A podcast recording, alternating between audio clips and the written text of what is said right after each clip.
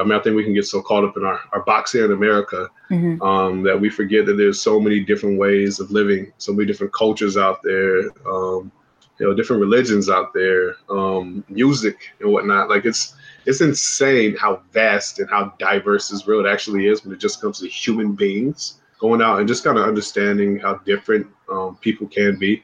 It's just going to open up um, open up the world of your mind in a sense. And it's weird because you're going to find out how different they are, but also how similar they are at the same time. I guarantee you, when they stub their toe, they're going to be in the same amount of pain as me.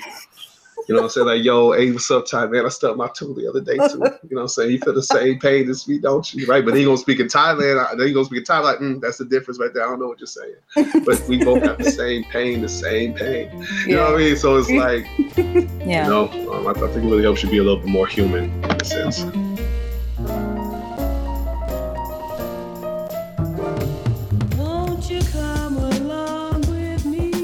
Hello, hello! Welcome to Young Gifted and Abroad, perspectives on studying abroad from past and present students of color.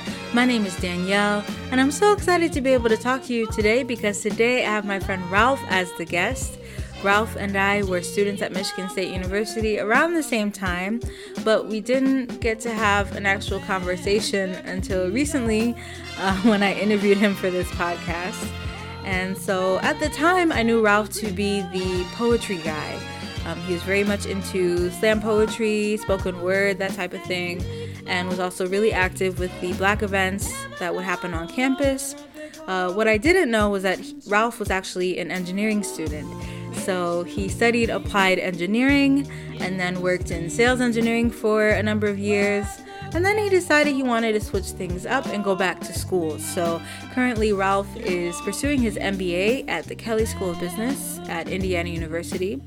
And Kelley has this program where MBA students can sign up to be put into groups and work on a consulting project for a small business either in Latin America, Africa, or Asia. And so Ralph really wanted to go to Thailand and he put that down as his first choice and he got his first choice. So, in March of this year, he and a group of fellow MBA students went to Chiang Mai, Thailand, uh, to help with a local business there, to help uh, that particular business meet more of its goals. And so, he spent some time telling me about what they were doing there, um, exactly what they set out to do, and how they tried to um, achieve that. And so, that was the first week of when he was in Thailand. And then the second week, was um, basically just free and open for for them to explore. So in addition to Chiang Mai, Ralph also went to Bangkok and Phuket. So he told me about you know his travels and also you know his impressions of each city um, from his perspective. And it was just a really fun conversation. Ralph is a really nice guy, very pleasant to talk to, and uh, it's so interesting because he has this qualitative aspect of him as an artist, but also this quantitative aspect of him being a person with an engineering and a business background. So um, I hope you'll like it. So without further ado, sit back, relax, and enjoy my interview with my friend, Ralph Palk.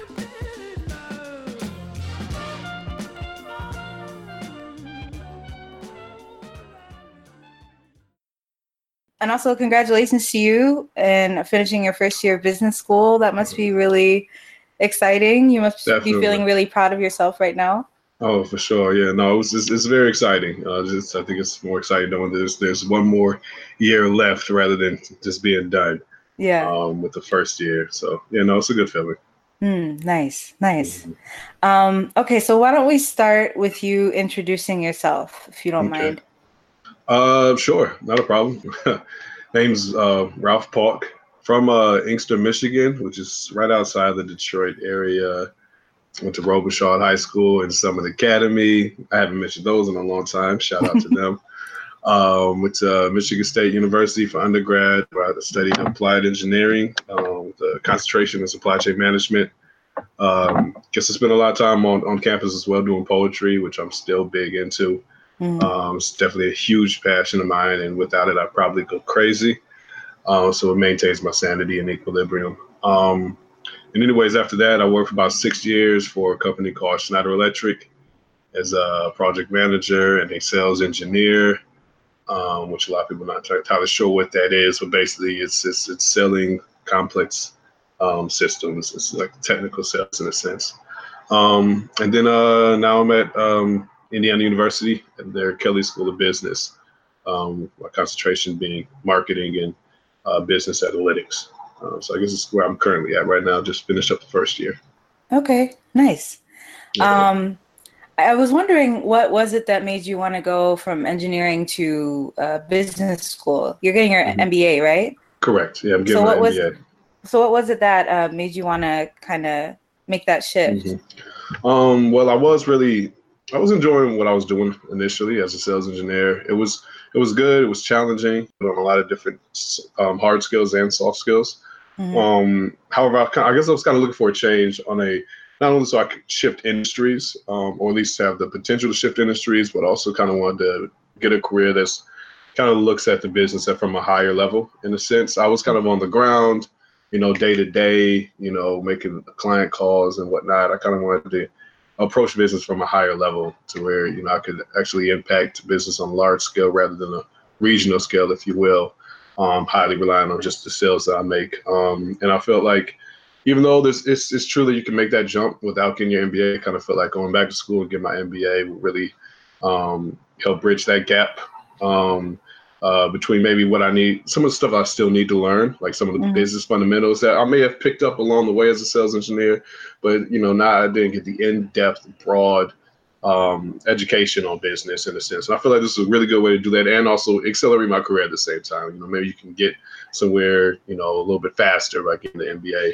And do you feel like so far it's giving you what you were, uh, what you feel you need to get in order to move? Mm-hmm yeah. Oh uh, yeah, yeah, definitely for sure. Um, I wasn't entirely sure what to expect initially, to be honest with you. Um, just you know, there's only so much research you can do online before you experience it.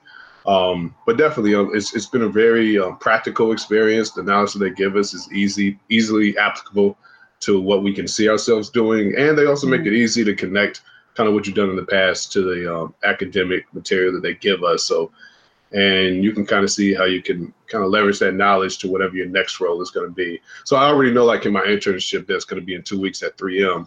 Mm-hmm. Um, I can already see myself leveraging a lot of stuff I learned over the past year in that particular role, obviously along with what I've done when I was working. But there's going to be a lot of stuff that I'm able to do now because of this past year that I may not have been able to do as easily otherwise.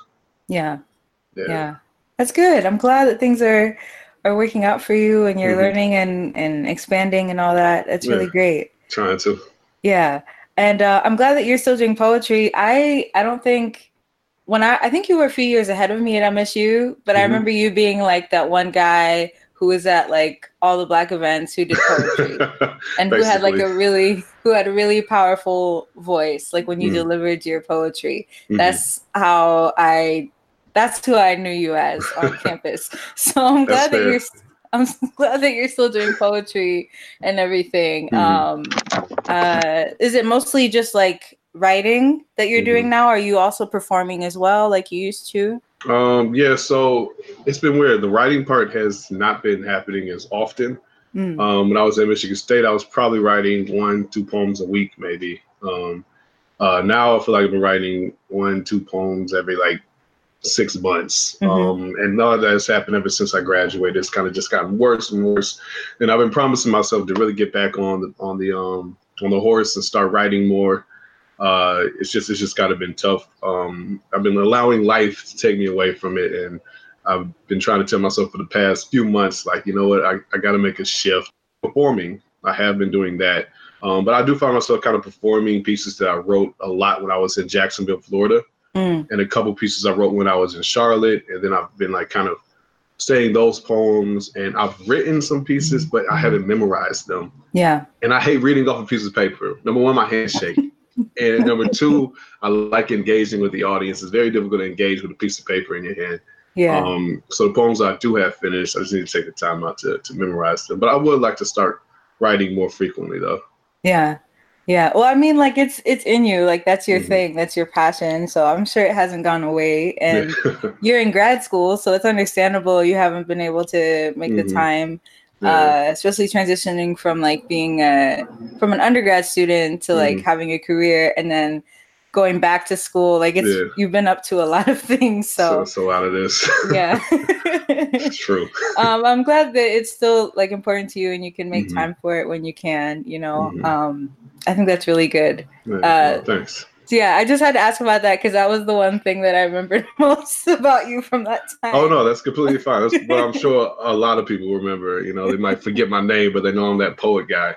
Yeah. So Um, and I know, uh, I know we're supposed to be talking about Thailand, and sure. we will get to that. But no, I did fine. have another question. Um, mm-hmm. Now that it's on my mind, how did you get into poetry in the first place? Um, it's interesting. Uh, I, I feel okay. So back in the day, actually, I used to listen to Tupac a lot.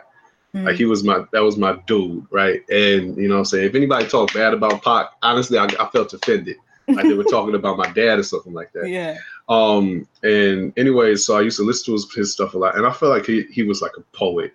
Anytime you listen, you could strip away the music and just listen to his words, and mm-hmm. and, it, and it would basically be a poem, in my opinion. And what was happening was I was like, okay, let me challenge myself and take one of his instrumentals and write to it. And so I used to write raps to Tupac beats. Mm. And that's how I initially got into writing. And I was like, and then I used to go on Fruity download Fruity Loops, and I used to make my own beats, and then I would rap to the beats and whatnot.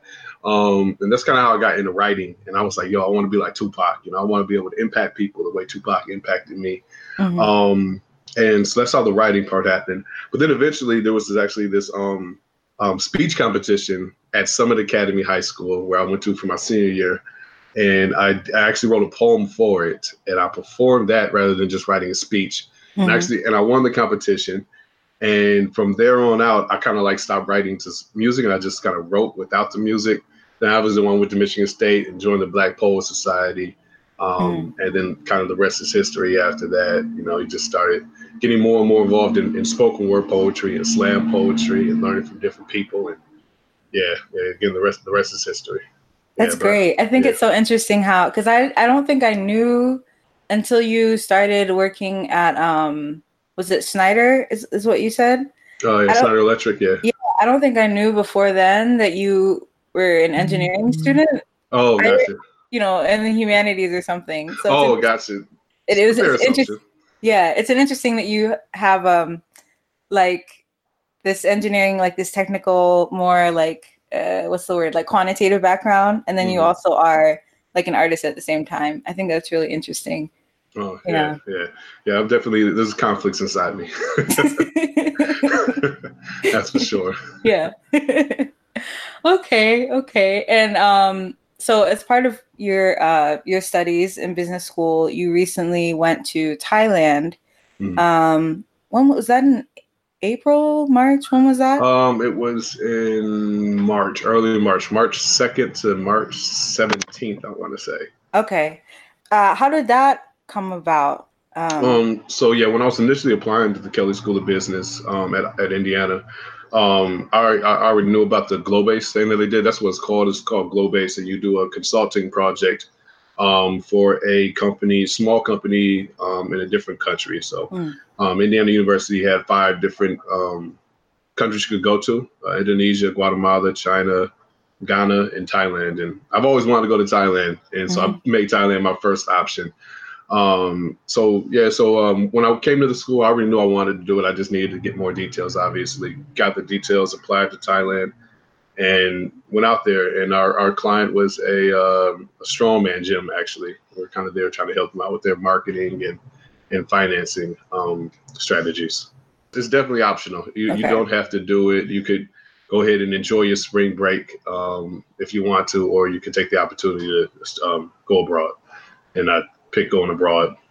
Was that your first time uh, traveling internationally, or had you been? Mm-hmm. Um, for the most part, uh, it was really kind of my first time. Um, I have been to Canada, which you know technically is uh, international, um, even though you don't, I don't really count it. Uh, but I've been to the Dominican Republic back in the day, um, and that was just a leisure vacation. But outside of that, not really. Um, so this is obviously the furthest I've been away from home, um, and it felt the most foreign uh, from anything I've done. So so it's, it still felt new. Yeah. Yeah. Uh, in what ways did it feel foreign to you? Man, um, man, just the culture there was completely different than here. No, you you, you bow, mm-hmm. uh, when you're talking to somebody. So you, you know, you kind of every everybody almost every interaction. But it got to the point where I feel like I was kind of overkilling it with my bows, and so there'd be certain times where I just would bow three times, and the other person bowed once, and it was always awkward. and there would be some times where I bow, and then the person looks at me, he waves. I'm like, so we waving out? What are we doing? Um, mm-hmm. But anyways, no, it was just very different. The, the food there is different. The cost of living is is ridiculously cheap mm. um, with the exception of uh, like exports. Like you know, if you wanted to get a, a bottle of Grey Goose, it's going to cost the same, if not more, than it would cost in America. Mm-hmm. But their actual stuff that is is manufactured and created in Thailand is usually really cheap. Mm-hmm. Um, and obviously, there's the language. So a lot of places we went to um, get a decent amount of tourists. So there's going to be a lot of them, uh, a lot of people from Thailand that are, know how to speak English. Um, so it's not like it was impossible to communicate with anybody, but um, if the further you went into like more the outside of the popular areas, the less and less English you started hearing. Um, so we had a translator with us at one point. We went to this one restaurant because the menu didn't have any English on it, mm-hmm. and they had to uh, tell us what was on it and ask us what we wanted. Um, that that happened like once or twice. But yeah, it's just a completely different feel um, uh, than here in America. Now, don't get me wrong. There's a city called Phuket that's in Thailand, mm-hmm. and Phuket is completely different than Chiang Mai, which is where I was initially. Chiang Mai is a little bit more conservative. You go to Phuket, it's wild. It's like their version of Miami. I was like, yo, this is Miami in Thailand. Um, it was absolutely crazy. They had the beach and all that. They had some islands. It's beautiful there. Um, same thing in terms of cost of living, just way more tourism and mm-hmm. way more partying. Like it was the nightlife there was crazy. It was like um, uh, I don't know. It's it, it, was so many lights. Like it was a word about a sensory overload. It was it was mm-hmm. crazy. Um, but yeah, it's still at the same time very very different. Um, and it, you you know you're in a different country when you're there. You don't even have to think about it. Um, so it was it was Chiang Mai and uh, uh Phuket. Phuket. Yes? Chiang, Chiang Mai, Phuket, and uh, Bangkok. Bangkok. Okay. Um, which of those three? And Bangkok's probably the most popular one of the of the three. Right. Um, but those are the three main cities that people typically go to when they go to Thailand. Yeah. Okay. Yeah. Nice. And so, how did you feel like leading up to it? Uh... Yeah, no, it was it was interesting because I didn't really know what to expect. Right. Yeah. I mean, you can go on YouTube and look up videos in Thailand and try to get an idea of what it's going to look like there. Um, but you just really know. I mean, think about like if you go to, uh, I don't know, if I was to go to North Dakota you know, I wouldn't necessarily know what to expect until I got there, even though that's the United States. Um, there's going to be people there that have lived in North Dakota their entire life, and it might be completely different than Detroit, you know what I mean, or mm-hmm. different than Inkster, or you can go to um, DC and it's way different than Chicago, maybe, or you can go to uh, El Paso, Texas, and it's going to be different than Cleveland, Ohio, right? So we got all these different differences that you can get here in the United States. So you can only imagine my mindset going to a completely different country. Mm-hmm. Um, and so like it was it was scary and uh, exciting at the same same time. Um, knowing that you were gonna knowing that I was gonna experience something that there's no way you could predict how it's gonna go down. But the people that were really nice, um, and yeah, I would definitely go back 100% just to kind of do more exploration on a less business focused um, connotation, if you will. So you went with a group of other MBA students. Mm-hmm. Okay. Correct. So 25 of us went to Thailand. So we were we went there in teams of five, um, and there was five different um, you know businesses that uh, we all um, were basically dispersed out to, and we had been working on the project at the beginning of January for seven weeks, um, you know, in the United States, and then we implemented our plan once we got there.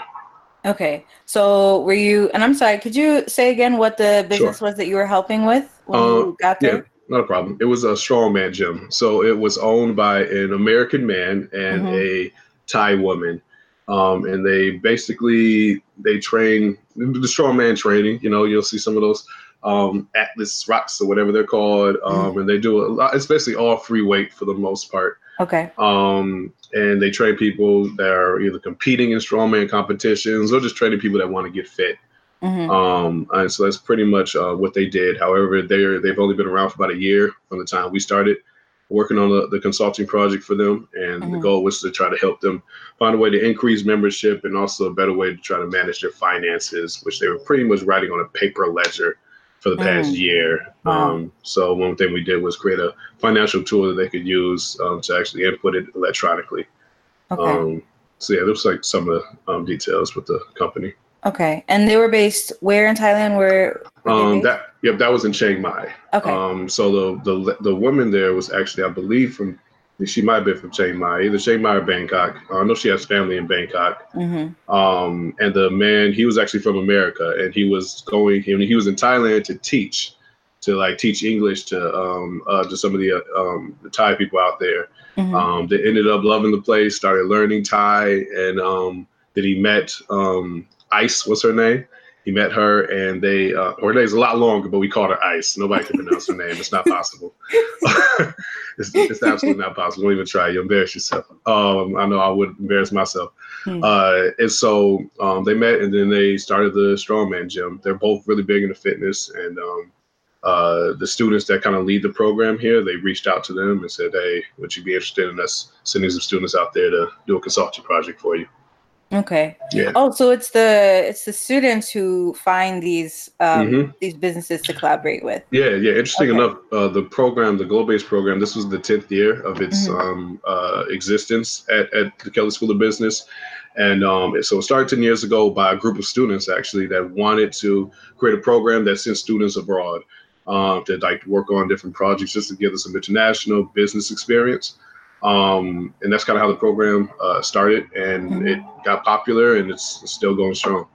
So you started in January. Mm-hmm. Uh, before you left, was that time spent just like learning about that business and trying to decide what it was you were going to present to them? So, so yeah, so it started in January. They gave us their uh, business problem that they were dealing with, mm-hmm. um, which was again trying to find a way to increase the amount of um, uh, uh clients to their gym um, that was how it initially started off, and eventually kind of um, uh, evolved into, hey, we need to find a way to track our financing. Yeah. We realized that when we started asking them questions about um, their cost and their revenue um, strategy, and they were kind of struggling getting all that information to us, and we're starting to think like, why is this?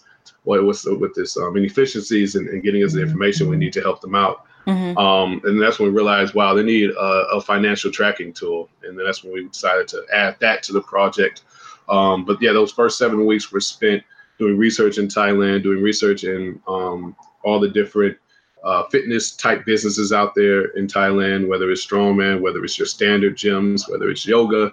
Um, it could have been um, a CrossFit, which is getting pretty big out there apparently. Mm. Uh, yoga's big out there, right? And so we're thinking like, okay, what are all these different programs are potentially taking business away from them, right? And what can we do to try to counteract that? Do you have to add yoga programs to your business? Um, do you have to add CrossFit maybe to try to attract some of these um, clients that are really big into these two ways of, of working out? Um, mm-hmm. and this was coming to some of the strategies we had to come up with during those seven weeks while we were here in the United States. Um, and while we were here, so, um, one of our um, teammates who was a, a, finance major, he's the one that really helped kind of craft the tool. And once we got to Thailand, we kind of told them about all the research that we did, and um, we helped them learn how to use the tool. But while we were there, we also, because we kind of came up with a template for the financial tool. Mm-hmm. And while we were there, we kind of tried to find a way to tailor the tool more to how they wanted it.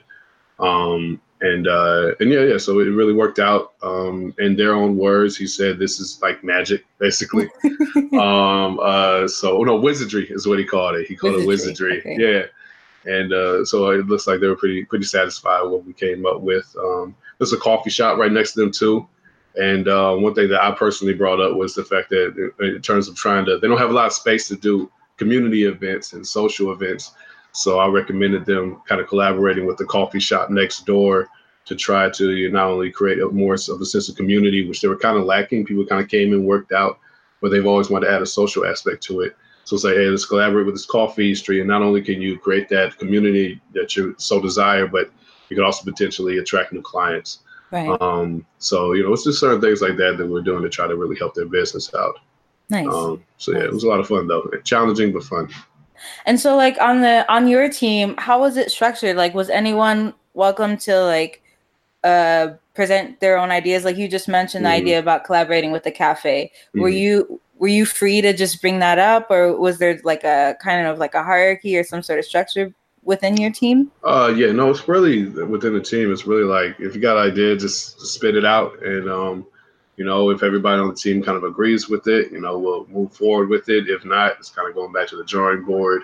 Um, but yeah, there was really no hierarchy. Everybody was pretty much um, equal in a sense. We had a team captain, um, uh, you know, but you know, even even she was like still like you know a teammate, a, a, a peer with us. She just kind of like um, uh, took the lead on like communicating with the client and stuff like that, and yeah. keeping keeping us on track.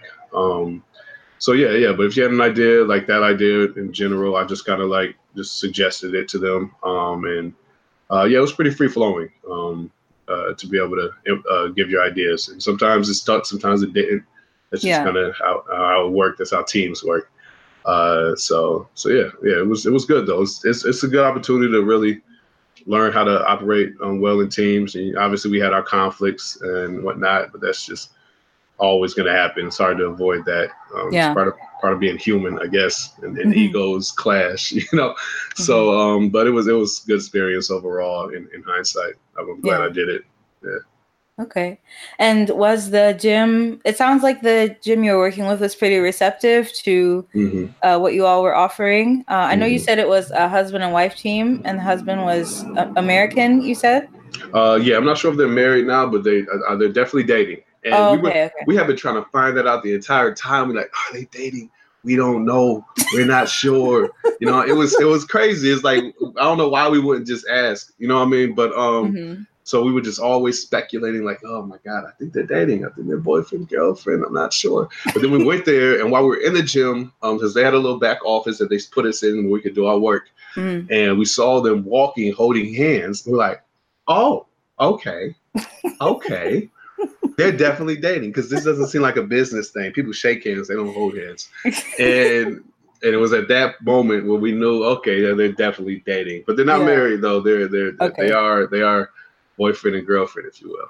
Yeah, because I was wondering, like, because you were, um, you know, you were doing this in Thailand, you were acting as consultants in Thailand. Mm-hmm. Um, I was wondering if maybe there, in terms of like business styles between like Thai way yeah. of doing business or American way of doing business, if that came to play, especially mm-hmm. since you're having like a looks like the the owners you were working with were both Thai and American. So I'm wondering if there was any sort of like clash in terms of business ah, Interesting. Okay, okay. So they did have a certain clash. Now at the end of the day, there's as as much differences as there are in terms of the culture, mm-hmm. the business seem very very similar to how it would even operate here in America. Um, but they, those two individuals did have kind of competing ideologies. The the American, um, actually, he wanted to kind of like create a sense this whole community aspect of it. Um, he was almost like this saint that wanted to go there and get people healthy. He didn't care as much about the money, really. Mm. He's like, yo, I just want to get people fit. This is what I'm passionate about. And his girlfriend, uh, Ice, was like, I want to make money, right? and so so you know, I mean, I, I I got a weird feeling her ideology somewhat trumped his, um, because you know our project was really all about helping them track all of their data and all their mm-hmm. different costs and expenses so they can make data driven decisions. Um, so I've got weird feeling she's winning that battle. Um, uh, but maybe his ideologies was really making the gym popular, if you will, mm. in a mm. sense. Um, and she's just got a she's the the hammer that's like, yo, where's the money at? Right. Uh, so that seems to be the difference in between those two. But they're okay. they are a business and they they do want to make money um, mm-hmm. in general. But yeah, just business in Thai is in Thailand is they they don't play, man. Like they work, they work. Like they will be out there. Like there's a lot of side um, stores and side like little um, uh, uh, street food and whatnot, and like mm-hmm. they'll be out there from sun sunrise to sunset. It's insane. I don't even know if they have a life out there. Um, but it was definitely uh, interesting seeing how the, how it works and whatnot yeah. in terms of working dynamics. Yeah. Okay. Interesting. Mm-hmm. Interesting. And so, like, you were there for two weeks. Mm-hmm. What was like your day to day like? Would you just go and go into that the back office that they had at the gym and spend your days mm-hmm. there? Like, what was your day to day doing this work that you were doing while you gotcha. were in Thailand? That seemed to be a big part of the um of the of the at that first week Mm-hmm. Um, a lot of it was spent with the client. Um, and you know me, I'm like that social guy that likes good vibes. Mm-hmm. So what I was really doing, um, sometimes I could just see the look on, especially American space when things got a little bit too businessy. mm-hmm. and you could just see him. He would try to like say stuff to like make us not seem as serious, and I could feel it. Mm-hmm. And so I would usually come in and ask him questions about his experiences in Thailand, and you know, make it a little bit more casual in a sense. And coming from a sales engineering background, you kind of understand the importance of, of building a rapport as opposed to just jumping straight into business. Um, yeah. You know, when I was a sales engineer, sometimes I go in and I wouldn't even ask for an order. I just go in and just check up on them, ask about their family and stuff like that, um, to really build that rapport, get them to trust you, and um, from a human level, um, to start getting their business uh, in the long run. And that's kind of what I was trying to implement when I was there in Thailand as well. I wanted to like make that bond with them. Right. Um, uh, so yeah, but that's but in terms of like day to day, yeah, we would go there go in the back and crunch numbers and they had all this stuff on paper and we transferred over a it was over a thousand lines of, of data to, to the computer in an excel mm. spreadsheet so we spent a lot of time doing that um, as well um, and trying to tailor that financial tool we had to them as well uh, um, and then also sometimes we went out to eat with them again you know just trying to create rapport um, and that's kind of how that first week was and then the second week, um, if you were about to ask this, the second week was just strictly exploration okay. after the consulting project was done. Okay. And so that's when you went to Bangkok and Phuket, and Phuket during the second week. Okay. Yep. The second week I was spent there in those two cities. Nice. Yeah. I like that you shared about uh, the importance of building rapport. Um, especially as some, I guess it's from the outside, maybe it's mm-hmm. easy to think of business as something that's very like cold and yeah. just about the money and whatever right. whatever the sales goals are whatever sure um it's nice that uh, as you mentioned the value of like building rapport building mm. relationships um instead of just like jumping right into whatever that your target is yeah. trying to build that um that human relationship first before mm-hmm. proceeding on with you know what it is that y'all are trying to do right, right. um yeah so that's really good um they said it was like wizardry, the things mm-hmm. that y'all mm-hmm. were able to do to help yeah. them while you were there. Correct. Um, is there like any? Do you all keep in touch after the project is over, mm-hmm. or is that it? Once you once you leave mm-hmm. Thailand, or once that week is done, that's it. Yeah, yeah. We sent them an email or two, um, maybe about a week or two after we left Thailand mm-hmm. just like a wrap up email in a sense. Um, but we haven't really followed up much after that. Okay. So it might be wise for us to actually try to touch base with them again. I'm glad you brought it up. Maybe I'll send I'll send out a group message like, hey, let's send a message over to them real quick, see how they're doing. Yeah. See if they got any questions about the tool we gave them. Because for all we know, they may have given up on it, went back to writing down on the paper ledgers. I don't know. There's no telling. We're not there. Um, uh, but yeah, it would be a good idea to follow up with them. We did that one follow up, and then we haven't really done much since. But then we jumped right back into school and right finishing out the semester. Um, so so yeah, so with, with, this little time down right now, it would be worth giving them a quick shout out. Mm, yeah. yeah. And uh, what were your living arrangements like while you were in mm-hmm. Thailand? Oh yeah, so we stayed in uh, hotels actually, and I thought I was so concerned initially. I'll be honest with you. I thought they talked about not having toilet paper, um, and I, I, almost backed out when I heard about that. Uh, I was like, I need toilet paper. Like this is just this is one thing a man needs is just toilet paper. Yeah. And um, we got there, and I'm panicking, sweating as we approach wherever we're staying at, whatever mm-hmm. Stone Age uh, place we were going to. And um, but we got to it and it pulled up. Was nice hotel, probably one of the nicest hotels in in Chiang Mai. And I was like, oh, this was oh, this is nice. We walked in, it was really nice. Um, and as impressed as I was with the hotel itself, it was the fact that there was toilet paper when I walked into the room. Mm-hmm. I was mm-hmm. really excited about. um, I was like, oh my god! It was like God came down from the heavens and let me know everything was going to be okay. I'm like, appreciate that, yo, you know, man um, and it was a beautiful thing. Uh, so that I had my toilet paper. But mm-hmm. anyways, that those were our living arrangements. We stayed in hotels um, for the most part. Actually, the entire time was always in hotels, and even mm-hmm. when we mm-hmm. went to Phuket and Bangkok, we just booked hotels there. And it's so much. The hotels are so much cheaper there. Like a nice hotel there that would cost like a hundred bucks uh, if you convert it to American dollars. It's probably like could easily be like three hundred dollars here. Mm. Um, uh, so yeah, it was it was cool though. That, those were our living arrangements though.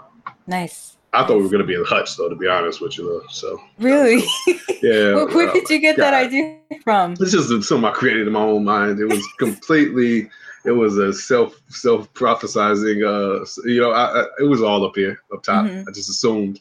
But when they were talking about no toilet paper, they were talking about when we're out and about. You can rent it to places that don't do toilet paper. Ah, uh, okay. Yeah, when you're out and about, and they have these little things that just spray water, if you can imagine. And oh yes. Yeah, yeah. Yes, yes, yes. And some places even have buckets. And I was like, oh, this is disgusting. I'm not doing. it. So I always made sure I handled my business before we left, so I could avoid having to use the bathroom outside right. of hotels. Right. So, yeah. Okay. I'm glad you didn't end up having to worry about that. I would have held it so hard, so tough. Like, mm, nope, holding it. Nuh-uh, nope. That's not happening. oh my goodness. Okay. Yeah, no talk. And um and you said okay, so you said the first week was the consulting project, second week was exploration. Mm-hmm. So what types of things did you do while you were going around exploring? Did you sure. all stay together during that time, or did you all uh, like go your separate ways? We kind of all went our separate ways, even okay. though a decent amount of us met up in Phuket, because um, everybody was kind of going to Phuket after leaving Chiang Mai. So mm-hmm. a decent amount of people we did meet up with in Phuket, um, but in general, I met up with a couple of folks that were. There was one individual um, with me. Um, her name was Casey. She was in Thailand with me, and we met up with two other individuals and that were coming from Indonesia, um, mm. and they were um, all of us were black. Basically, it's almost like the black people in the area. Yo, yo, we done? Let's let's meet up now. Let's go travel a little bit, and um, you know, and honestly, I haven't really built strong bonds with these these uh, three individuals that much, and I thought it was a good opportunity to travel abroad with some of the um, some black people that I haven't really gotten an opportunity to really connect with. Mm-hmm. Um, so I thought it would be a good opportunity for us to bond. Uh, so yeah, so I spent the living were with those three, but every now and then we did meet up with other MBA students from Kelley that were kind of exploring the same cities at the same time. Yeah. Yeah, we typically met them out and about um, when all of us were somewhat inebriated. Like, oh, yeah, to see you since Chiang Mai. that was two days ago. yeah. so, so like, what types of things did you do? Did you go sightseeing? Were y'all mm-hmm. clubbing? Like, what, what did y'all little, do? A little bit of everything. We went okay. sightseeing. Um, so we went to go check out a couple temples. That was really cool. Um, mm-hmm. So Sleeping Buddha, which is this, it's like 200, 300 foot long statue laying down. Probably creepy at night, but during the day it's phenomenal. Mm-hmm. Um, and went to this one place that was like a golden temple and it was beautiful, captivating. I didn't, I didn't even think it was real, but it was real. Um, and uh, that was really cool. Um, me and a friend, we actually did, we jumped on some um, scooters, right? Type of scooters. They could go as at 70, 80 miles per hour. So they felt like motorcycles, but they called them scooters. Mm-hmm. And so we rode some of those um, in Chiang Mai. Not the best idea because I definitely failed. Uh, and I was so scared. I was pretty sure that was where I was gonna die. I was like, so I die here in Thailand. I get it. Oh no. um, but yeah, no, fell, fell, and there was trucks and stuff all behind me. I hit, I, I, threw the bike to the ground, and I did a military roll off. I was impressed with myself actually. um, but I got out of there with just a couple of scars and bumps and bruises, but nothing, no, no bones breaking. Even though my toe, my toe, I feel like I'm getting off track. My toe That's did. It rub against the ground. So Ooh. it's like trying to stop. It was like ah, ah, like a toe it rubbed on the ground, and I was Ow. so afraid to take my shoe off because I was convinced that my toe was just going to be dangling. And I was like, rather rather not know. You know what I'm saying? Find out later than know right now. Mm-hmm. You know, it's like when you stub your toe, you just don't know how bad it's really going to be. Right. Um, I, took, I did take my foot off. My foot off. I took my shoe off, and um, my toe was intact. Still God. had your toe, yes. I still had my toe. I was like, oh God, still got it. Let's do this. You, know, you never never know what you got till it's gone. You know what I mean? So right. like, it was at that moment where I, you know, was, was you know, was got redemption. I was I didn't have to worry about it. Mm-hmm. Um, because I thought my toe was gone. I was like, wow, I never really appreciated my toe until now. um, uh, but I still had it. Um, but anyways, yeah, yeah. So that's what we did, and then we obviously we did some clubbing. That was really interesting. Uh, oh my god, it was really interesting. There were some odd places I don't feel comfortable. I don't want to talk tell you on here, but okay, there was some uh, interesting things that were happening there, and yeah. I I didn't feel like I was old enough to see it. Um, really? like there's no way I'm mature enough for this. Uh, uh, but no, it was a lot of fun though. Um, mm-hmm. glad, definitely glad glad we did it. It was it was a good time. Yeah. Okay. And you said uh, you said Chiang Mai was more like conservative, whereas Phuket yep. was more like more like you said like Miami. Wow. wow. Uh, where does Bangkok fall between Ooh, those Bangkok, two? It's okay. Bangkok's so big too. Um, it's got different type of vibes in different areas. Um, it's interesting. I, I would say Bangkok probably is closer to Phuket. Mm-hmm. Um, on a, I think Phuket might be a little bit more liberal actually, to be honest with you, because I think their clubs stay open till like 5 a.m., 6 a.m. in the morning. Mm-hmm. In Bangkok, I think everything's still closed at 2 a.m. But Bangkok, you could I would compare Bangkok more to like actually a city here in America. So like like a city like that's their like their New York basically. Okay. Um, their downtown is huge. If if you just got placed in the middle of the city, you might assume you might be in America actually until you look mm-hmm. up and you realize everything's in in, in it's not in there's no English. It's all mm-hmm. uh Thai. I think that's what they call their language there. Um so like yeah, it's uh um, but yeah, it was all three are completely different, really. One's like a big metropolitan city. Phuket's like this Miami, basically, if you will, mm-hmm. and Chiang Mai is like what I don't know, maybe um the big, big city in Utah or something like that. I don't know. I'm not sure. that's, okay. how, that's how that felt though.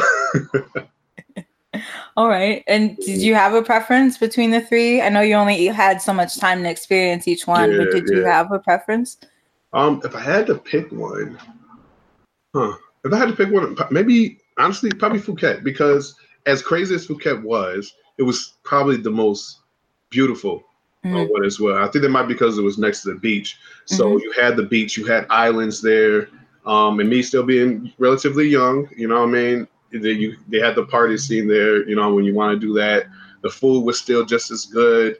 You kind of really felt like you were in a tropical location. Um, mm-hmm. And uh, the hotels were still nice there and the resorts. Um, so if I was to travel to Thailand again, I might want to start with uh, Phuket. Mm-hmm. Um, yeah, that place was that place was fun to be honest. Yeah, that was probably my favorite one. Um, yeah. General, yeah. But if you want to save hell of money, go to Chiang Mai. That was probably the cheapest overall. Mm. Yeah. Okay.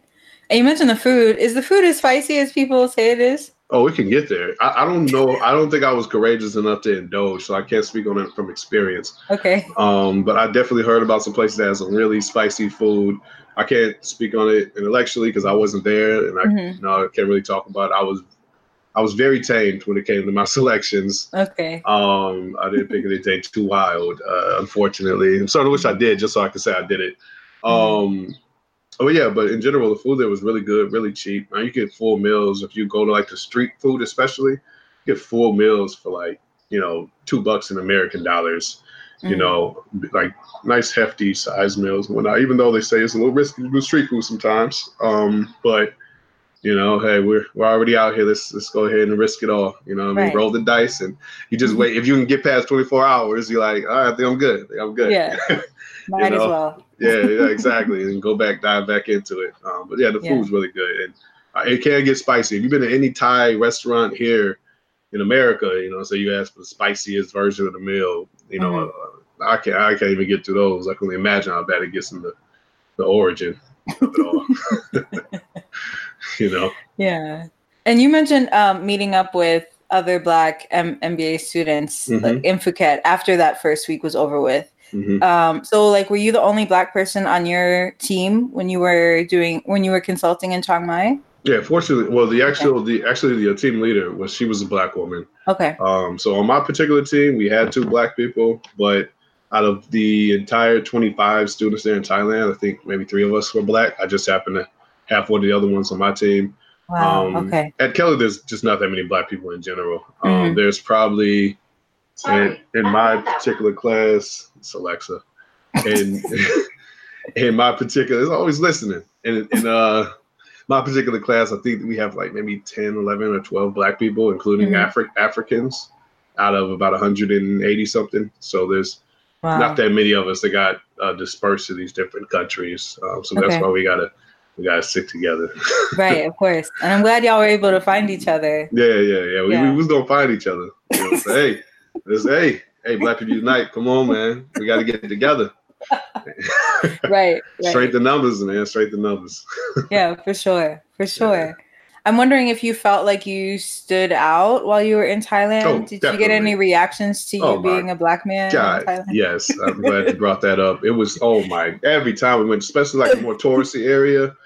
We went to the area where like I guess the government used to be at and where the king and queen used to be. So that place is always packed and whatnot. Mm-hmm. And we went there and man, I swear they'd be just like they would just walk mm-hmm. up to you and and walk up to me and they say, and they pull out their camera for a selfie. And I'm like, oh, so this is happening. Okay, I get it. and they pull it up. And one time we were at the highest peak in in, in, in Thailand, mm-hmm. and while we were there, that's another touristy area, up a mountainous area. And we were there, and this guy, older older Thai guy, walked up to me. He was like, "Picture." I'm like, "All right, man, we can do this." And so he sat next to me, took the selfie, and then he called, brought his daughter over. Daughter, hey, come here. And the daughter came and sat next to me. He took a picture of us. I'm like, this is ridiculous, right? Man. Uh, but yeah, not even like a hi. Where you from? Not even a hi. He didn't want to know about my life. He don't want to know about my struggle.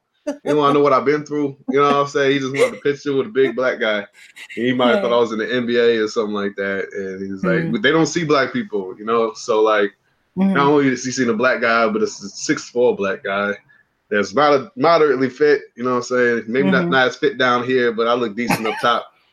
and uh, yeah. you know, and so they're like, oh, obviously NBA players. So that, that happened on numerous occasions. I just started at some point just getting it. One time I was like, let me take a picture with y'all. Mm-hmm. You know what I mean? So yeah, it was interesting. Okay. Yeah. yeah, good yeah, times. I was, I was wondering, like, maybe it, it might have been better in like a place like Bangkok where it's like that's the biggest city, right? That's the biggest city there. So yeah, like yeah. All different kinds of people. Maybe it would have been mm-hmm. a little that's, less. That's true. I didn't get it. I don't think I got it once in Bangkok. Um, don't get me wrong. There's still no black people. Not that many black people there. Yeah. Um, but they probably see more black people than the other two uh, cities. Mm-hmm. So people will walk by and some will look at me and whatnot, but they they they didn't act impressed. You know what I mean? Mm-hmm. So they just look like oh black guy.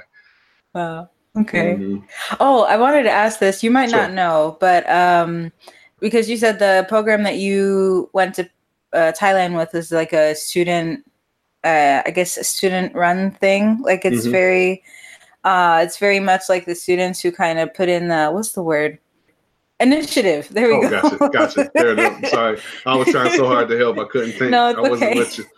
Like, I'm sorry, I can't help. Um, and and this is part of like the like the MBA program at, at your um, mm-hmm. business school. Do you know if this is like a common or a popular thing for business schools to have, mm-hmm. like um, the program that you went through?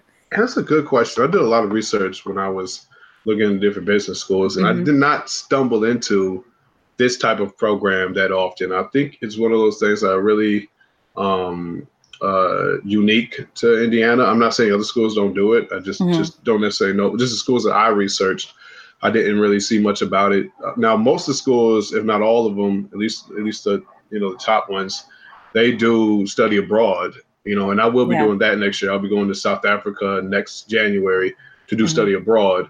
Um, but not a lot of them do this whole consulting project thing. Um, okay. At least not not that I saw.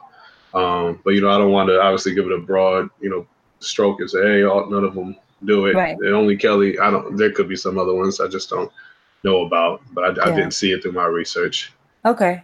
Mm-hmm. And you you going you are going to South Africa next year to yeah, study. What is that program going to be about? Mm-hmm. So yeah, you know? That's going to be in uh, Johannesburg. Mm-hmm. Um, it's going to be at a university called uh, Wits Business School. I guess okay. that's the name of the school there in uh, Johannesburg and that's going to be strictly like a study abroad, like exchange program, basically. Okay. I'm going to go out there, and it's going to be I'll be just taking classes there, like I would, would here.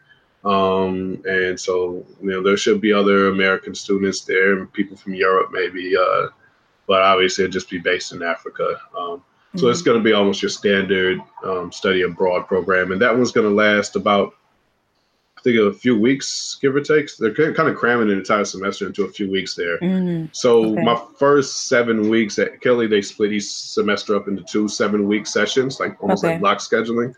Um, and so the fact that that's going to end so quickly, it probably means my first seven weeks going to be half of it's probably going to be spent just trying to either traveling or spending time with family or something like that. It's going to be mm-hmm. a lot different than spending seven weeks at Kelley. So I'm kind of yeah. actually kind of happy about that, to be honest with you. yeah, you get the same amount of credits in less time. I'm all for it. right, right. Yeah. And I'm sure you're looking forward to being able to go to Johannesburg, going to a mm-hmm. new place that you haven't been to been to before. Oh, for sure. Yeah, yeah. I'm looking forward to it. You know, I, I, had, I had to go. To, I was kind of disappointed I didn't go to Ghana. I'm like, why am I not going to the motherland? You know what I'm saying? Why am I not going to where my ancestors were? You know, I was mm-hmm. kind of disappointed in myself as a black man. I was like, you know, I'm not making the same mistake to study abroad. It might be South Africa, which might be the most white place in Africa. Yeah, I'm, I'm, I'm, gonna work my way up eventually. You know, right? That's uh, it's better. This, uh, it's a good starting place, I guess. it was the only place they had in Africa, unfortunately. Okay, so so that's why you chose the program. You were looking for something in Africa, and I really so... wanted to. Yeah, I really wanted to get a study abroad when it happened. When I found out that was an option, um, I okay. put it at the top of my list. And uh, if I didn't get that, I think my second option was uh, like uh, UK, I believe. Okay. Um, so you put like a top five list, and fortunately, I got my first option. Nice. So okay. yeah, going to the motherland. Yeah, it's exciting. Yeah, yeah, yeah, yeah. I'm looking forward to it. Maybe we can do this again next year when I'm done with that. right. and like you said, uh, eventually you can work your way up. Start as South that. yeah, work my way up to Ghana, where else, wherever else you want to go. Yeah, get to the darker skin folks. You know, ones that look more like me. You know, like oh, hold on, man, you look like you look like Charlie down the street right now. I'm in Africa. What's up with this? you you look like Veronica. You know, I should stop. Yeah. Wow. Okay. Mm-hmm. So that's that's exciting. Um mm-hmm. that's really exciting. I'm glad you're getting to have all these experiences. Mm-hmm. Um, in addition to, you know, being in grad school and learning all these fascinating things that you're learning and Yeah, it's been cool.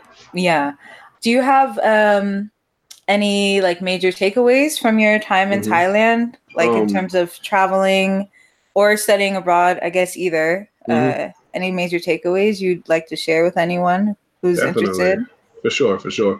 Um, even if it's not, you know, uh, school related, academic related, um, mm-hmm. I think it's hugely uh, beneficial for anybody to kind of travel abroad to anywhere. It doesn't have to be Thailand, obviously. Anywhere in Asia, Europe, Africa, South America. I mean, I think we can get so caught up in our, our box here in America mm-hmm. um, that we forget that there's so many different ways of living, so many different cultures out there, um, you know, different religions out there, um, music and whatnot. Like it's it's insane how vast and how diverse this world actually is when it just comes to human beings. Yeah. And um, and I think especially even if it's like from a business perspective, um, it's becoming more and more global, right? You know, you, I'm sure you've heard the term globalization. Like mm-hmm. it's the world's becoming more and more connected, um, for the good and for the bad sometimes, depending on how you look at it.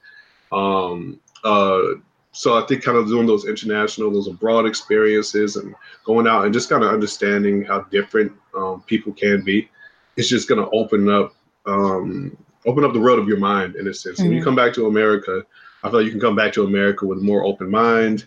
Come back to America because you think about it, you got to go out there. You have to be open minded to be able to connect with them. Um, and it's weird because you're going to find out how different they are, but also how similar they are at the same time. I guarantee you, when they stub their toe, they're going to be in the same amount of pain as me. You know what I'm saying? Like, yo, hey, what's up, Ty, man? I stubbed my toe the other day, too. You know what I'm saying? You feel the same pain as me, don't you? Right? But then you going to speak in Thailand. Then you going to speak in Thailand. Like, mm, that's the difference right there. I don't know what you're saying. But we both have the same pain, the same pain. You yeah. know what I mean? So it's like, I don't know if you saw the movie, uh, what's it called? The Interview. And, um, oh, no, but I heard about it. I heard about it. Yeah. yeah, yeah. When he came out the plane, he was like, we all, we all have different faces, but inside, we are same, same different, but still same. And so, like, I mean, as childish as that line was, I think it still mm-hmm. says a lot in how different we are, but how also similar we are. And mm-hmm. I think when you can get that appreciation, not only can it help you build relationships with people that are so much different than you, but also build relationships with people that are just like you. And okay. you know, you look at another black person, you realize oh, there's differences that exist amongst us as well. Yeah. You know, um, I, I think it really helps you be a little bit more human in a sense. Yeah, for yeah, sure. I hope I, did, I hope I didn't ramble. no, no, that was good. That was good. Yeah. Um, is there anything from your time in Thailand that you would like to do differently when you go to South Africa? Mm-hmm. Um, yeah, yeah. Actually, I feel like I really didn't try to build a relationship with anybody that was actually Thai out there. Mm-hmm. Um, I think it's fair that it would be impossible, and so like, I think that that's what I put in my mind. I was convinced that it's not possible to build a relationship with them.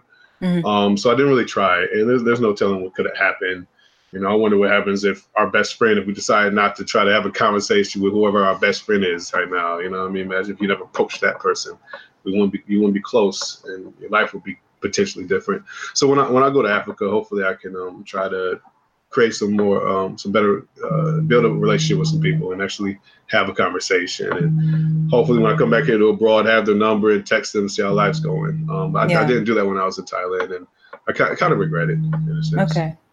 No, I think it's really worthwhile that you uh, want to try and um, get to know more local people mm-hmm. this next time around. Oh yeah, for sure. Yeah.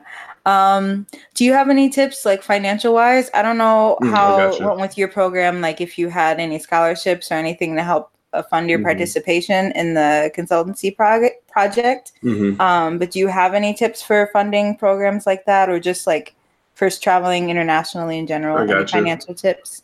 Um, well, fortunately at, at Kelley, they increase your loan amount to however much you need to be able to fund it. So mm-hmm. it's, I mean, obviously not giving you the money; it's a loan you pay back over time. Yeah. Um, so they kind of make it easy to like not have any excuses to not do it in a sense. Mm-hmm. Um, I guess if you're doing it outside of the education environment, um, that's just one of the things you got to plan for. Like it's one of those things you got to save up for and budget for, depending on where you're going. Um, really kind of kind of with a budget, how much you're really going to need. Like what's the usually traveling is the most expensive portion of it. It can yeah. range from anywhere from I don't know if you get lucky seven eight hundred dollars to as much as sometimes two thousand dollars depending on where you're going and what mm-hmm. time you book it. So definitely book in advance for sure. I could have saved probably three hundred dollars if I booked a little earlier. Mm-hmm. Um, so if I'm if there's any suggestion I can give, definitely book in advance. Um, your hotels, your living experiences, all that book all that in advance. That probably going to cost anywhere from a thousand to you know, 2000, 1500. That's going to be the bulk of your cost, more than likely, um, mm-hmm. living arrangements and travel. And then after that, if you can set aside, you know, 500 to a thousand dollars, depending on where you're going, you could probably get by with 500 in Thailand, but you might not be able to get by with that in Seoul, South Korea, or Tokyo, Japan, or mm-hmm. or UK. You know, so you got to put all that in consideration and come up with a budget, save it up, and and just do it. You know, I mean, I think yeah. sometimes we just hesitate on pulling the trigger half the time, and um, I think that's what stops us from experiencing it. But I know, I know sometimes when I, when I was in Charlotte and going out each week, and you add up all the money that I spent going out, it probably over the course of a few months or a year, I probably spent the same amount I could have saved up and went on a trip. you know, so I mean, if, if you if you you know got it, think about everything that you're buying that you don't need, and, and maybe put that in a jar. Like I'm not gonna get this Starbucks coffee. I'm gonna put this in a jar. You know what I mean? And Mm-hmm. You know, I'm, I'm not going to go to McDonald's. I'm going to put this in a jar, you know, and I'm not going to go out every Friday and Saturday. I'm going to go out every other week. And that Friday and Saturday money, I'll put that in a jar. Yeah. And now let's let's let's go to I don't know, let's go to Peru, let's go to Brazil, let's get these experiences that you can't I was about to say you can't buy, you can obviously buy them, but you um, yeah. they're priceless. Right. So yeah. Yeah, finding that balance between enjoying yourself and then setting yeah. aside for like future things that you can do. Exactly, exactly. Yeah yeah. I realized I forgot to ask. I know that you're sure. grown, obviously. Uh, you're on your own. You're in grad school. But did you um, get any like reactions from your family and friends about you going to Thailand? Like, how did they feel mm-hmm. about that? Oh no, they were they were all for it um, and whatnot going to Thailand. Um, you know, you know, my mom she's she lets me pretty much she she supports whatever decision I make if mm-hmm. as long as it doesn't sound like a dumb idea um, uh, my mom's very supportive of me taking risks, um, which I've always appreciated in her. I mean, she was scared when I switched my major from journalism to engineering, mm-hmm. um, but she she was like, "Go for it." You know, you know, I'm saying she had faith in me. She was um, she was even scared about me leaving my engineering job, which paid well, to to going to school and being a broke college student again. Like, why would you do that? but go ahead, you know what I'm saying? I, do your thing, baby. Uh, that's what she would tell me. Um, so if she after those two things, me going to Thailand is is, is like a shrug, shoulder shrug for her at this point. Um, so yeah, they're very supportive of it, um, and, and excited for me to do it. So that's good. So yeah, that's yeah, good. It's good I had uh, that. Yeah, and is there um, you've got you've been to Thailand. You mentioned mm-hmm. being obviously being to Canada, being to the Dominican Republic before. Sure. Um, is there anywhere else besides South Africa, obviously, mm-hmm on your list that you'd like to go? Oh, definitely. Um, yeah, so uh, Brazil, definitely. I want to go to Brazil. I want to go to um, uh, Tokyo, Japan. Is a big one I want to go to. Mm-hmm. Um, uh, uh, China. I haven't really picked a city there. It could be anywhere from like um, Shanghai to uh, I don't know why I'm drawing a blank right now. Um, anyways, China. Uh, in Europe, I really want to go to uh, Italy, France, Spain. I'm saying I'm not saying all it's going to happen in a year, obviously. It's hopefully mm-hmm. happen over the next 15 some odd years. Mm-hmm. Um, oh, and uh, uh, Ireland. Oddly enough, okay. I met somebody that was from Ireland and in Charlotte, and he couldn't stop talking about it. I'm like, you know what? Shut up. I'm gonna go there someday. you know. uh, so like that's that's big. I heard it's really beautiful there actually. And then mm-hmm. in, in, in, Africa, obviously, I want to go to like Nigeria, Ghana. Um, uh, my ex is actually from Sierra Leone, so mm-hmm. maybe uh, a little scared to go there though. Uh, so, uh, mm. but you know, maybe someday I'll work up the courage to check out a place like that. That's not yeah. as easy to go to. Right. Um, Egypt, obviously. So, so there's just a few. There's a few out there that I've, I've, kind of had on my bucket list, and it's kind of been growing over time. Um, nothing yeah. falls off; only stuff gets added. Right, right. Yeah, I'm not saying I'm going to knock them all out, but I, I try to knock out at least at least half if I can. I don't know. We'll yeah. I think it's good yeah. to have that in your mind, you know, and you're already getting started going to Thailand and going to South Africa. Mm-hmm. Um, I think it's cool that you kind of are, have started with Thailand because people I've talked to have talked about wanting to go to Thailand for mm-hmm. like vacation or whatnot. Yeah, yeah. But they haven't. It's like like like you have all those places on your list. Thailand is on a lot of people's list. Yeah. But you've kind of already started with that. And so now you can like go on to other places. Kind of branch out, knock that one out. Yeah. Yeah. yeah. They should do it though. It's it's a, it's a fun place to go to. Yeah, and I hope yeah. you're able to get to as many as um as many of those other places. Yeah, possible. yeah, definitely. Yeah. I'll make sure, make sure I take pictures, and you used to definitely, you know, not, if you haven't already, I highly recommend you checking by yourself too. It's it's yeah. definitely a good experience, and you won't you won't regret it. You and, and your listeners, you definitely give it a shot. Yeah, yeah, no, I would definitely love to go someday. yeah, yeah, yeah, yeah. You you got anything on your bucket list place you want to go to? Me, uh, bucket list. Uh, Australia. Australia? No. My mom, I cool. after I studied abroad, I was like, "Ma, you have to get your passport so you can actually go to all these places." Exactly. Right? Yeah, that's kind and of a so, good start. and so I finally got her to get her passport. We haven't gone anywhere yet, and she mm-hmm. was saying for some reason Australia is a place that she'd really like to go. So I'd got love it, to go to Australia it. with my mom. Sure. Um, just like, you know, have a mother daughter trip and also have yep. her finally use her passport, you know? Yeah, yeah, yeah, yeah. Come on, you got two years left, man. Let's do it. Let's go.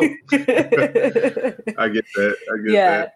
So um a lot of crazy animals out there, so just be careful. Oh yeah, no, I've heard I've heard a lot about that. Snakes, kangaroos kicking people. Like, yo, man, I got I got kicked by a kangaroo the other day, man. Yeah. yeah, no, that's that's what's up though. Go, yeah, go ahead. No, that's that's really the first place. I'd be open to anywhere really. That's the first place that comes to mind. I, I also haven't been to the motherland yet, so that would be gotcha. nice. Sure. But yeah, I'm kind of open to anywhere, honestly. Yeah as long as I can get to uh, to Australia with my mom, everything else that. is just fair game. Yeah. Everything else is icing on the cake. Yeah. Yeah. yeah I get that. I get that. That's awesome. Yeah. Um, so uh, yeah, this, this has been really great getting to talk to you about your uh, experiences and talking about what you did in um, Thailand because I was mm-hmm. really curious about what it was that you were doing there. Sure. Um, so I really appreciate you taking the time to talk to me. Mm-hmm. Is there anything else that you want to share that I didn't manage to ask you about, or? Oh man, not really. Mm-hmm. Um, but at the end of the day, I guess if there was anything I would just kind of leave um, you and your listeners with, is just um, you know, just know that you got you got one life to live, and it's yeah. like you know, just take risks, don't be afraid, and um, it's kind of one of those things like when we that that fear inside of us is more like it's all an illusion. And mm-hmm. honestly, I forgot who said it. Somebody from India, some wise person or whatever, mm-hmm. you know, was talking about how fear is um, there's no difference in being crazy and having fear because crazy people they see things that don't exist basically mm-hmm. and and fear is the exact same thing. It's a manifestation of something that has not even came to be yet. We just right. created this fear in our mind. It's like when you do it, you realize it's not nearly as scary and actually somewhat liberating. Mm-hmm. Um, so go out there, take risks, calculated risks. It doesn't mean do anything stupid or dumb, but mm-hmm. take risks and, and, and, and, stretch yourself and get, get outside your comfort zone. That's nice. What I would guess what I would leave you with. Okay. So, yeah. Wonderful, wonderful. And mm-hmm. uh, last but not least, is there anywhere online where people can reach you or keep up with you if you'd like them to do so? Uh, sure. I mean, anybody can add me on Facebook if they want. Um, Ralph Park. Uh, mm-hmm.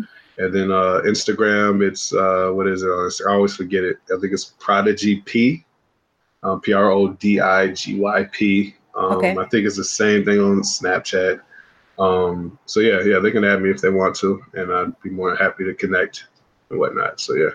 Okay, nice. All right. Well, thank you. And no, no, thank you. Um, I wish you all the best for your upcoming next year mm-hmm. uh, your final year of uh, business school, sure, going to you. South Africa and all that, and Appreciate you're it. basically just like free for the summer. Uh, for the next two weeks, I am. Then I'll be going to Minneapolis to start. oh, that's right.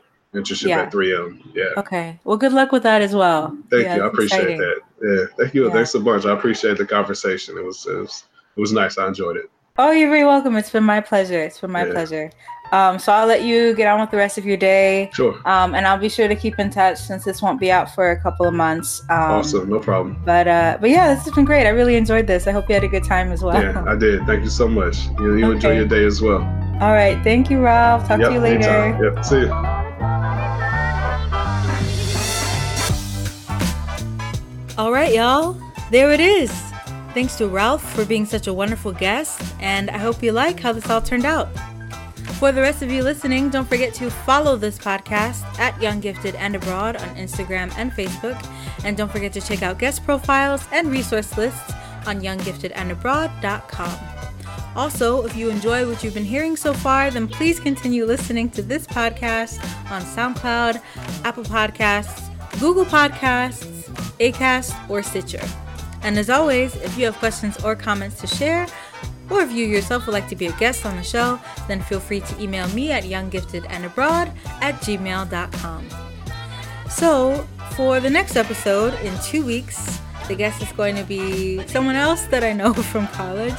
Uh, but this person was actually in the same scholarship program that I was in. And he decided to use his scholarship to go to Japan and South Korea. You will get to hear all about what why, and when in two weeks. But until then, thank you so much for listening and talk to you next time. Just direct your feet to the side of the street.